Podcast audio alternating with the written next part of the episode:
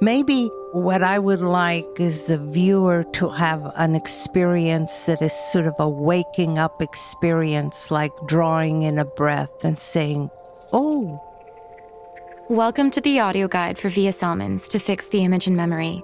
I'm Nancy Lim, Assistant Curator of Painting and Sculpture here at SF MoMA. I'm Gary Garrels, the Elise S. Haas Senior Curator of Painting and Sculpture at SF MoMA. This is an exhibition I've been thinking about and planning and working on for almost 10 years, and I hope you will find it as engaging as I have. We'll also be hearing from Celmins' longtime friend and fellow artist, Tony Berlant. I think I first met Vija around 1962. She was just so technically accomplished. Most of my work and the images I work with come from my own ordinary life activities. I'm not a symbolic painter or political painter. I don't have any real big message in that way. It's a looking experience.